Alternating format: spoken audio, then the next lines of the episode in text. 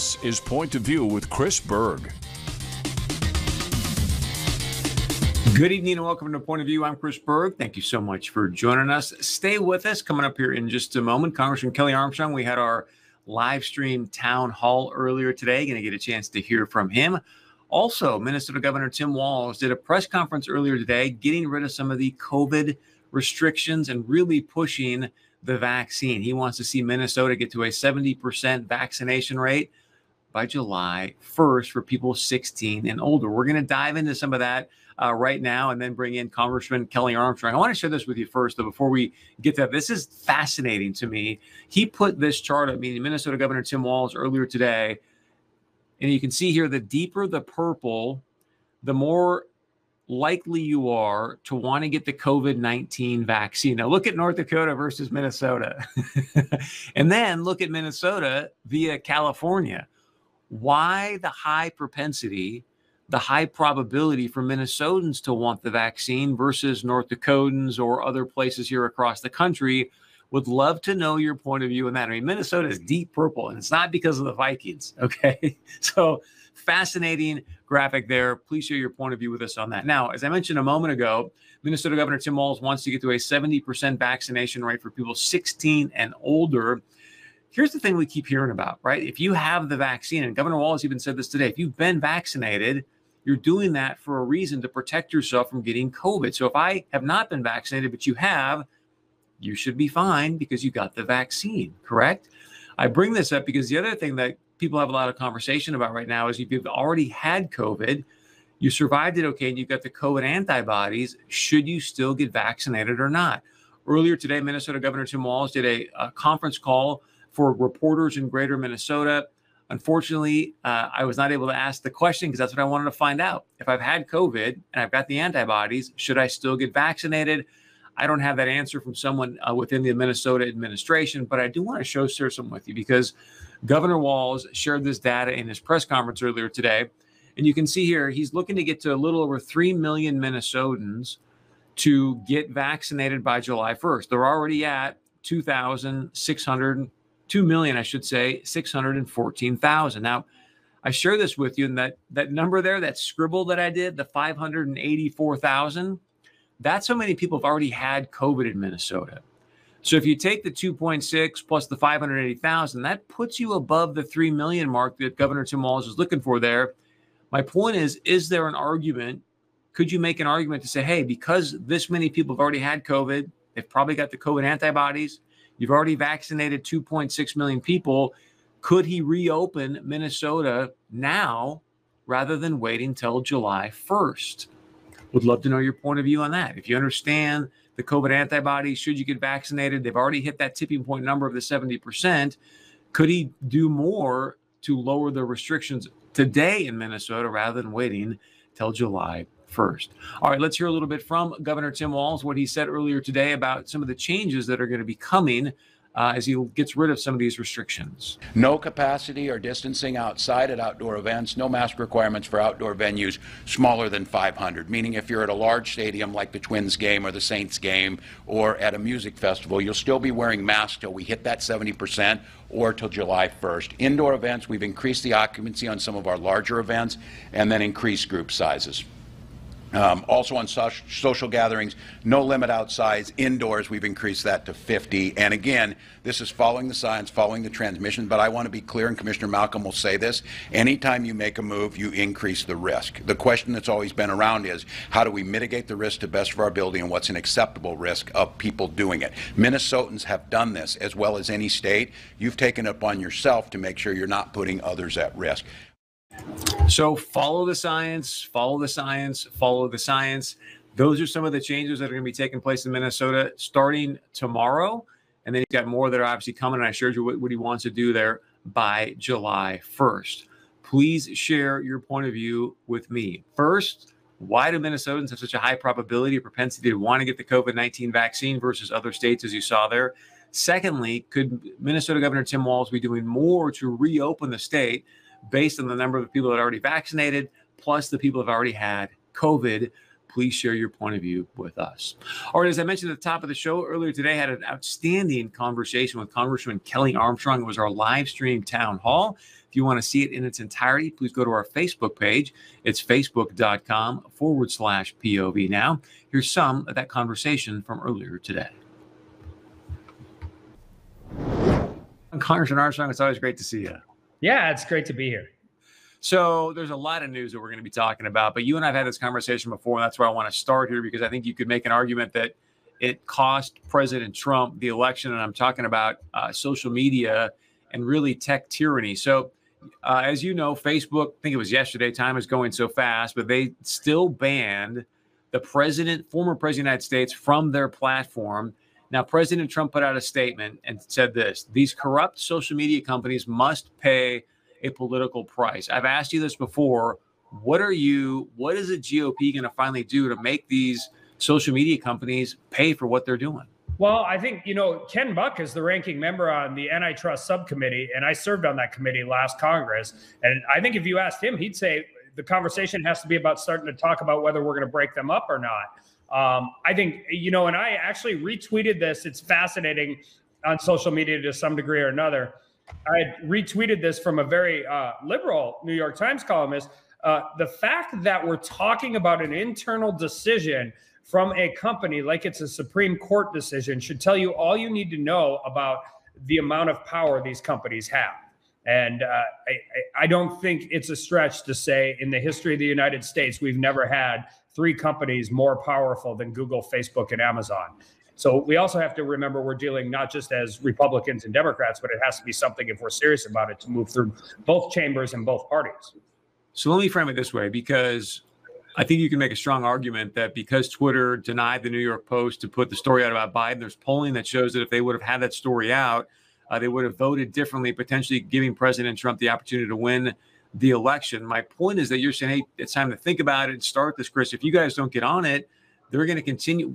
I think we can agree Facebook, Twitter, all these people, they're going to favor Democrats and liberals. Yes.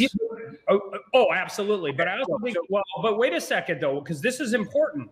You, I mean, Twitter's not very big. like, I, I, mean, if you're talking about companies in power and how this works, like even when we originally started with this, we, I mean, Twitter is has a whole different set of issues and all of that. If we're going to regulate that, I get very concerned about how we regulate that stuff because who polices the policers? Like, I mean, twi- if you look at Twitter compared to Amazon, Facebook, or Google, they just simply don't fall into the same categories that cause me the number one pro- cause me my number one concern. What, what, do you mean your number one concern? What? How big? I mean, essentially, you have to go at where they make their money, and you can Google and Facebook's advertising, right? and how and that that doesn't just affect everybody else that affects local media that affects pay, newspapers that affects all of that and their ad dominance is why they're allowed to get away with that but so my point is you guys are saying hey chris maybe we start thinking about this if y'all don't start doing something soon you may never win a majority in the house or the senate or the presidency again and then you know the democrats are going to go okay facebook go ahead. Okay twitter go ahead. And it's going to be a moot point so I guess, I guess what what are you waiting for? What can you do today to make an impact? Well, I think the reason the reason you do it now is because both sides actually have serious concerns about these companies. We're in the minority in the House. We're at a 50-50 tie in the Senate. And there's I mean the, the, the answer is outside of the regulatory agency, anything we're doing, if we don't have bipartisan buy-in, we're not going to get done. And there is a real bipartisan buy-in to bring these companies into check. We don't always agree on what the problems are with the companies, obviously. Uh, in fact, I think a lot of times my Democratic colleagues want more censorship, not less. But we all have, that's where we have to come together and recognize, regardless of what your complaints about these companies are, what are they, and how do we how do we deal with it moving forward? Because the single biggest way to solve this is create create ecosystems where other other companies can compete with these companies. So there was a Senate uh, Judiciary Subcommittee hearing regarding the algorithms because you, you, and I both know the algorithms make it so that I can just sit in my own little echo chamber. I can only see news I want to see that makes me feel good. Is that a place where you see an opportunity to maybe make an impact and a difference to stop the division in the country and maybe impact? Well, I personally, I in my office, and I, I don't know how many other people were digging into that. Uh, there's actually so, and the, what we're talking about is algorithms, but the natural conclusion to that is micro targeting, right? Yes. Uh, it doesn't matter if it's political, doesn't matter if it's shopping, doesn't matter what it is. Uh, there's Denmark has actually gotten rid of micro targeting across the uh, universe. So we are absolutely looking into some of those and whether there are some legis- some ways to look at that and whether and it like I said, it doesn't matter if it's how you're getting your news, how it's getting your information, how it's getting your shopping. I, I think there's real reasons. And I think that's the other part where we will get some serious buy-in. It is scary how much information these people carry about you, whether your whether your phone's in airplane mode, turned off or not. How much of the, your daily life is just completely cataloged and taken by these companies? Absolutely shocking. If you've got questions for Congressman Armstrong, please just post them in the comments, and we will get to those uh, for him. I want to talk about a lawsuit where it looks like the federal government is. Uh, not giving loan forgiveness to white farmers. Before we get to that, though, obviously there's the big conversation about the GOP conference chair, Liz Cheney. Now there's uh, I think it's Elise Stefanik who's also up for that possible position. Are you going to vote for uh, Representative Cheney or Representative Stefanik? Well, it'll be two votes, and no, I won't support uh, Representative Cheney at this point. Uh, and I'll tell you, we've had two of these, right? Well, so first of all, and uh, we dealt with the first one, and I will tell you what I said to a colleague of mine uh, during the first vote as this was all going down. I said, if you're campaigning in 18 months on who the Republican conference chair is, you're not really doing it well. And now I'll tell you the flip side of that coin. If you are the conference chair of the Republican conference and every member of your conference has to go home and answer questions about the member of the, who the conference chair is, you're not doing that job well either. And I, I, just want to be clear there's never been anyone that's required any kind of loyalty test for Representative Cheney or anyone else to wake up every morning and just say really great things about Donald Trump. But there's absolutely no reason that, I mean, to continue to give him the middle finger every day and create problems for not just her, but members in tough districts, members in red districts, members in swing districts. The conference chair is supposed to help us win elections. And if anybody's seen what's gone on in the last hundred and some plus days of the Biden administration becomes pretty important for North Dakota. There was a piece, I think, in the Wall Street Journal where when you're talking about, hey, I'm not going to vote for Liz Cheney, Liz Cheney's office basically saying, look, this is about whether the Republican Party is going to perpetuate lies about the 2020 election and attempt to whitewash what happened on January 6th. Liz is not going to do that. That's the issue. So if Liz is telling the truth about January 6th, why not vote for her? This so first of all, any member of Congress, we aren't the Democrats. We don't require you to be in lockstep at every single step of the way. But you have a majority of the conference and quite frankly 74 million Americans that still support President Trump and you are in literally the one position in our conference where you have to get to build a consensus in order to move forward and win elections. The national media is always going to make this about whether it's a loyalty test to President Trump or not and that's just there's simply a lot more to it than that. All right. So there's a lawsuit right now filed by some farmers up in the upper Midwest uh, because they're looking for loan forgiveness from a recent um, COVID stimulus plan that Biden signed off on. And what's happening right now is there's no loan forgiveness for white farmers. Everybody else, yes, white farmers, no. So yesterday, Secretary of Ag Tom Vilsack was at the White House press conference. A person asked him about this. I want to share with you a little bit about. Clear that white farmers did pretty well under that program because of the way it was structured. It's structured on size and structured on production. Uh, so I, I, think there is a, a, a, very legitimate reason for doing what we are doing. I think it has to be complemented with additional steps, which the American Rescue Plan provides, an equity commission to take a look at whether or not there are systemic barriers that need to be re, uh, removed uh, at the department, and, and also uh, taking a look at how we might be able to create better technical assistance, better access to land, uh, better access to markets for socially disadvantaged producers and for local and regional uh, food production. So, Congressman, he's essentially defending uh, his authority to discriminate against white farmers. What say you? Well, first of all, it's worse than that, Chris, because it's not just a loan repayment; it's 120 percent of the loan repayment.